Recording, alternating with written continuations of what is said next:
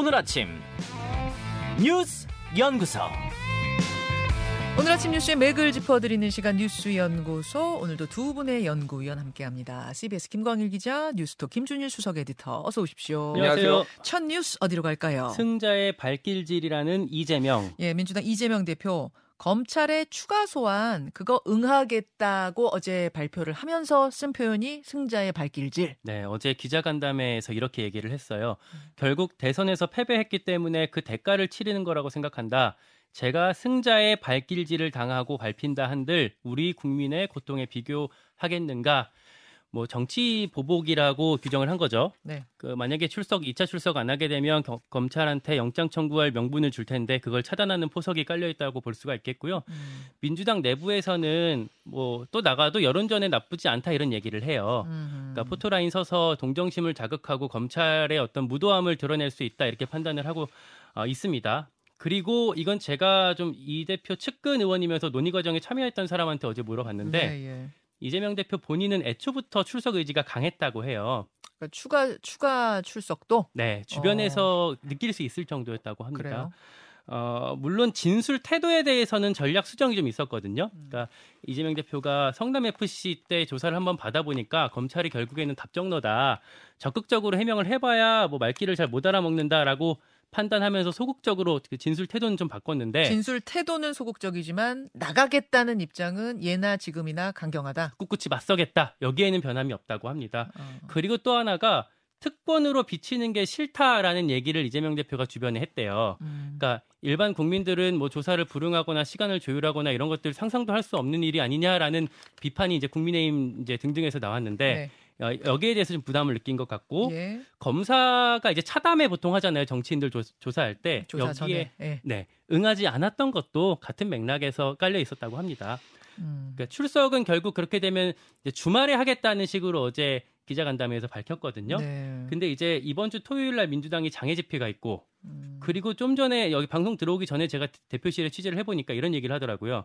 그러니까 이번 주가 이태원 참사 그 추모 100일인데 만약에 이때 포토라인에 서게 되면 그 추모 열기가 가라앉을 수 그러니까 이렇게 좀 가려질 수 있지 않겠냐.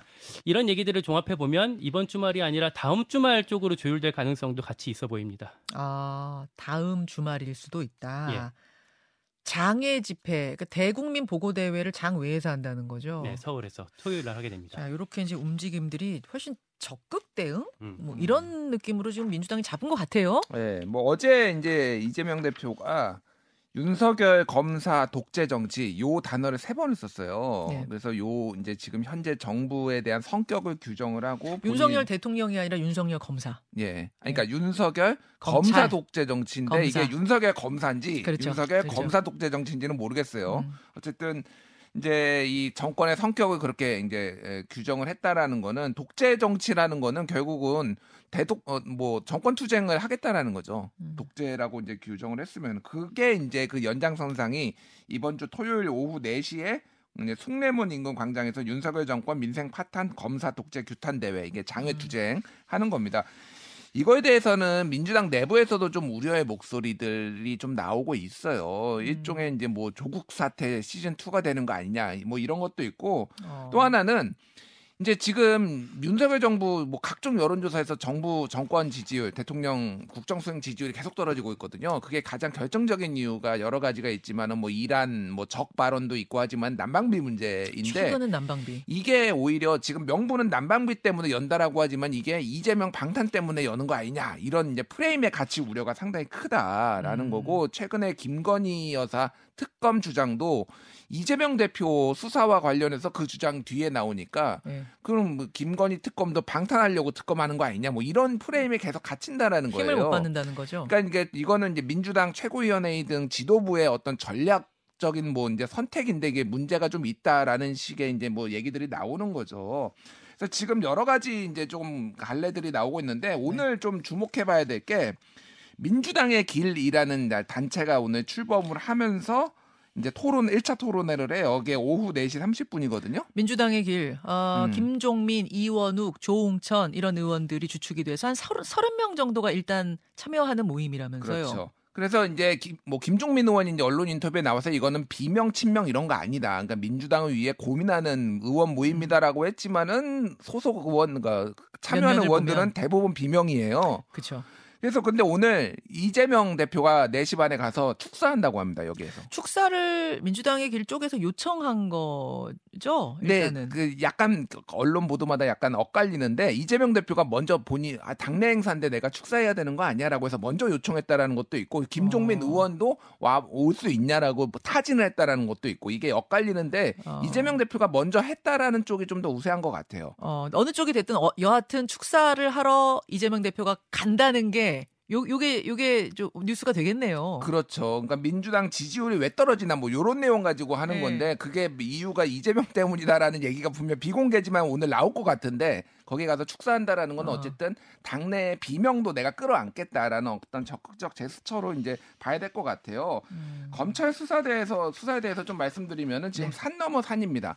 지금 김성태 쌍방울 회장이 수원지검에서 수사를 받고 있잖아요. 근데 두 가지 어제 이제 좀 언론 보도에 따르면 두 가지 얘기가 나왔는데 하나는 지금 500만 달러 한 60억 원 정도를 대북 송금한 그게 있잖아요. 근데 어제 김성태 전 회장이 검찰에서 2019년에 300만 달러 북한에 더 전달했다 이런 발언을 했다라는 거예요. 검찰에 진술을 했다라는 알려진 건데 알려진 것보다 더 600만 달러 500만 달러 빼고 30억 한 40억 원 가까이 추가로 한 거죠. 근데 더 줬다. 이게 이제 이재명 대표가 방북을 하는데 그거에 명목으로 전달했다라는 건데 이거의 진위 여부는 좀 추후에 좀 알아봐야 될 것 같습니다. 어쨌든 그런 명목으로 줬다라고 김성태가 진술했다라는 거고 또 하나는 2019년 1월 17일에 중국에서 북한하고 대북 경협 협약식을 맺었는데 그때 이화영 경제부지사가 이재명 대표한테 전화를 했고 그다음에 이화영이 옆에 있던 김성태를 바꿔줘가지고 이재명하고 김성태하고 둘이 전화통화를 했다라는 거예요. 이게 이재명 대표가 KBS 인터뷰할 때 누가 밤에 술 마시거나 밥 먹고 이러다가 나한테 이렇게 바꿔줘서 전화하는 경우들은 있다. 근데 내가 기억은 없다. 이렇게 얘기했던 거랑 이건 김성태 겹치네요? 회장은 전화통화 한 적도 없다. 내 인생이 다 망가졌다. 이런 식으로 얘기를 했잖아요. 전화번호 없다. 예. 근데 어쨌든 전화통화를 한 것으로 지금 어쨌든 통화를 한 것으로 조금 알려져 있는데 여러 언론에서 지금 보도를 지금 한 상황입니다. 그래서 갈수록 지금 이제 하나 대장동 끝나니 또 쌍방울 이렇게 해서 이재명 대표에 대한 압박 수위는 계속 올라오고 있습니다. 자, 이런 분위기 속에서 이제 친명계 좌장으로 불리는 정성호 의원은 상황을 어떻게 보고 있는지 그리고 이제 검찰 수사 조사받는 게 끝이 아니라 그다음에 구속영장을 치는 건지 안 치는 건지 만약 영장이 청구되면 어떻게 할 건지 줄줄이 과제들이 남아있잖아요. 거기에 대한 생각, 구상 잠시 후에 직접 듣겠습니다.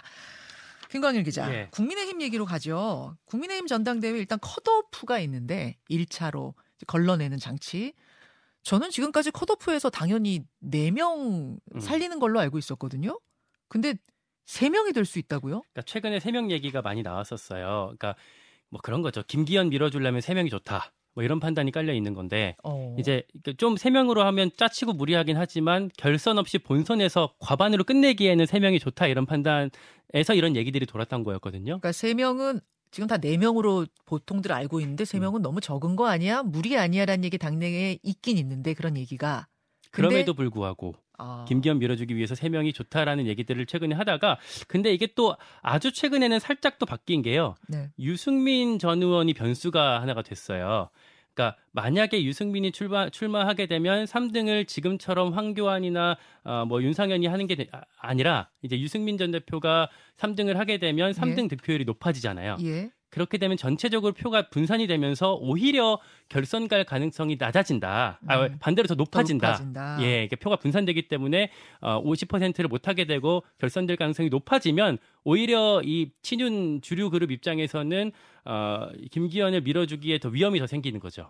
그러니까 3명이 되면 일단은 분모가 작아지기 때문에 한 후보가 50% 할 가능성이 더 높아진다는 게 상식적인 건데 그 세 번째가 유승민 전 의원이 되면 투표율 자체가 더 높아져서 그러니까 투표 안 하려고 했던 사람이 막 들어오면서 분모가 커질 수도 있고 그러면 또 모른다. 득표율이 황교안, 윤상현보다는 유승민이 더 세기 때문에 결선으로 갈 가능성이 오히려 더 높아지기 때문에 오늘 전준위에서는 아마 4명으로 의결할 것 같다. 이런 얘기들이 흘러나오고 있습니다. 복잡하군요. 계산들이 복잡하군요. 네. 자, 김준일 기자. 네, 예. 뭐 그러니까 일단 3명이 일단 만약에 그거면은 이게 거독 결선 투표를 하는 의미가 있는지 그게 뭐하러 도입했는지 잘 알 수가 없는 거죠. 그래서 좀 네. 너무 노골적 아니냐 뭐 이런 얘기도 나오고 만약에 3명이 된다라고 하면은 뭐 네. 그런 얘기도 나올 수 있고 오히려 최고위원 선거가 지금 굉장히 박 터집니다. 지금 너무 많이 출발을 하더라고요. 예, 그래서 8명, 그러니까 청년 최고 빼놓고 예. 이제 4명을 뽑거든요. 예. 그래서 여성 1명은 당연직이고 3명인데 지금 8명으로 컷오프할 건 10명으로 컷오프할 건데 여기에 이제 소위 말하는 비윤계가 얼마나 최고위원에 당선될 수 있느냐. 이게 최고위원회가 누가 되더라도 당대표를 최고위원 4명이 사퇴하면 끌어내릴 수가 있잖아요. 폐체해버릴 수 있잖아요. 그렇죠. 그러니까 비윤계가 몇 명이 들어가느냐가 상당히 중요해지는데 지금 뭐 허은아 의원이라든지 네, 출마 선언했어요. 뭐, 예, 김용태 의원도 전 최고위원도 출마 여부를 뭐 지금 타진하고 있고 굉장히 뭐 촉각이 좀 곤두서 있는 상황입니다. 그리고 최고위원은 1인 2표 아니에요? 네. 2명 네. 찍어요. 한 사람이 2명을 찍어요. 그래서 어떻게 될지 정말 더 모르는 판인 것 같습니다. 그 뉴스쇼 출연하는 김재원 전 최고, 정미경 전 최고도 다 출마한다고. 예. 제가 지금 알고 있습니다. 예. 허은아 의원 같은 경우에는 이제 부적격 기준에 전과자, 뭐 음주운전 이런 거를 전준위에서 넣게 되면 네. 사실상 어제 출마 선언했지만 하루 만에 이게 뭐 그 수포로 돌아갈 가능성도 있습니다. 자, 어제 그 국민의힘 당대표 지지율 조사. 이것도 흥미로운 포인트가 많았거든요. 2부에서 이거는 돌쇠 토론에서는 얘기 나눠보기로 하고 우리 두 번째 이슈로 갑니다. 독자 핵무장론 또 꺼낸 홍준표. 전술핵 공유가 아니고 우리 자체적으로 핵 개발하자 이 얘기를 홍준표 시장이 했어요. 네, 처음 한 건 아니고요. 예전에 5년 전에 자유한국당 대표할 때 주장했던 걸 또 꺼내놓은 겁니다. 어제 페이스북에다가 핵무장을 하면 주한미군이 철수해도 자주국방이 가능해진다. 그리고 북핵의 노예에서도 우리가 벗어나게 된다라고 주장을 했습니다. 뭐 거기에 또 여론이 이제는 호응한다라는 걸 강조를 했어요. 네. 한국갤럽이 최종현 학술원 의뢰로 작년 11월 28일부터 12월 16일까지 성인 1,000명 대상으로 진행했던 여론조사에서 네. 독자적 핵 개발이 필요하다라고 응답한 사람이 76.6%가 나왔거든요. 요거를 뭐 이 여론을 또 근거로 해서 이런 게 필요하다라고 또 홍준표 시장이 강조를 했습니다. 그 갑자기 왜 홍준표 시장이 이 얘기를 했을까? 뭐 좀 배경 설명이 가능한가요? 뭐 최근에 핵무장 해야 된다라는 여론이 상당히 높아요. 그래서 지식 교류 플랫폼 최종현 학술원이 이제 여론조사를 했는데. 76.6%가 독자적인 핵 개발이 필요하다. 이거는 미국의 핵우산에 의존하지 않고 우리가 핵 보유해야 된다라는 여론조사가 나왔거든요. 그리고 북한의 비핵화가 불가능하다가 77.6%, 그리고 7차 핵실험 북한이 강행할 거다 78.6%. 그러니까 최근에 안보 상황에 대해서 우려하는 목소리들이 상당히 높습니다. 네. 근데 이제 지금 미국과의 관계가 상당히 미묘해요. 보이스 오브 아메리카, 뭐 미국의 소리라는 매체가 있는데 이게 과거에는 미국 국무부가 직접 운영하다가 지금은 이제 간접적으로 통제를 하는데 사실상 미국의 목소리라고 보시면 될 것 같거든요. 실제 이제 미국 정부의 목소리. 마크 피츠패트릭 전 미 국무부 비확산 담당 부차관보가 여기 VOA하고 인터뷰를 했는데 이렇게 얘기를 했어요. 한국이 핵무장하면은 이익이 있으면 미미할 것이다. 핵무기 배치에 따르는 큰 대가를 치러야 될 것이다. 이게 미국한테는 모욕적인 얘기다. 미국을 동맹으로 신뢰할 수 없다는 뜻으로 해석이 된다. 이렇게 얘기를 하는 거여서 미국은 상당히 이거에 대해서 좀 불안해하거나 불만이 있다라는 거예요. 이게 이제 맥락이 윤석열 대통령이 한미 핵 공동기획 공동연습 이거 얘기를 했다가 바이든 대통령이 바로 부인하고 양국이 다시 이제 뭐 해명하는 과정이 네, 이달 초에 있었고. 그리고 국방부 지난 11일에 국방부 업무보고에서 대한민국이 전술핵을 배치한다든지 자체 핵을 보유할 수 있다. 이런 얘기를 해가지고 이게 또 난리가 났었거든요. 그래서 이제 로이터하고 해서는 NPT 체제 존중하겠다 또 이런 얘기를 또 했어요. 그러니까 지금 이게 약간 1970년대 박정희 정권이 핵무기 개발하겠다고 해가지고 미국하고 갈등 빚은 이런 거하고 조금 비슷하게 좀 흘러가는 거 아니냐. 근데 이제 미국을 이제 신뢰할 것이냐, 이제 해고산을 찢어진 해고산이라고도 누군가 표현을 해요.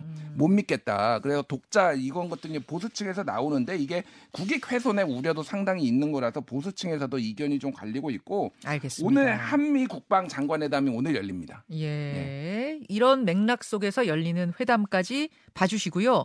내년부터 유치원이랑 어린이집 통합하는 유보 통합 문제 이것도 큰 뉴스인데 짧게. 정리해 주시겠어요? 정부가 어제 계획을 발표를 했는데요. 로드맵이 두 단계입니다. 올해부터 내년까지 1단계에서는 유치원, 어린이집 두 기관의 격차를 줄이고 통합기관의 모델을 만드는 작업을 한다고 하는데, 이게 무슨 말이냐면 지금 사립유치원은 교육비 부담금이 좀 있거든요. 예. 이걸 거의 어린이집 수준으로 줄이고요. 어린이집은 반대로 시설을 거의 유치원급으로 좋게 해주고 교사 자격 요건을 강화를 한대요. 이런 식으로 양쪽 격차를 줄이고 통합기관 어떤 모델을 설정하고, 그리고 나서 내후년 2025년부터 새 기관을 출범을 시킨다고 합니다. 그럴 계획을 어제 발표를 했습니다.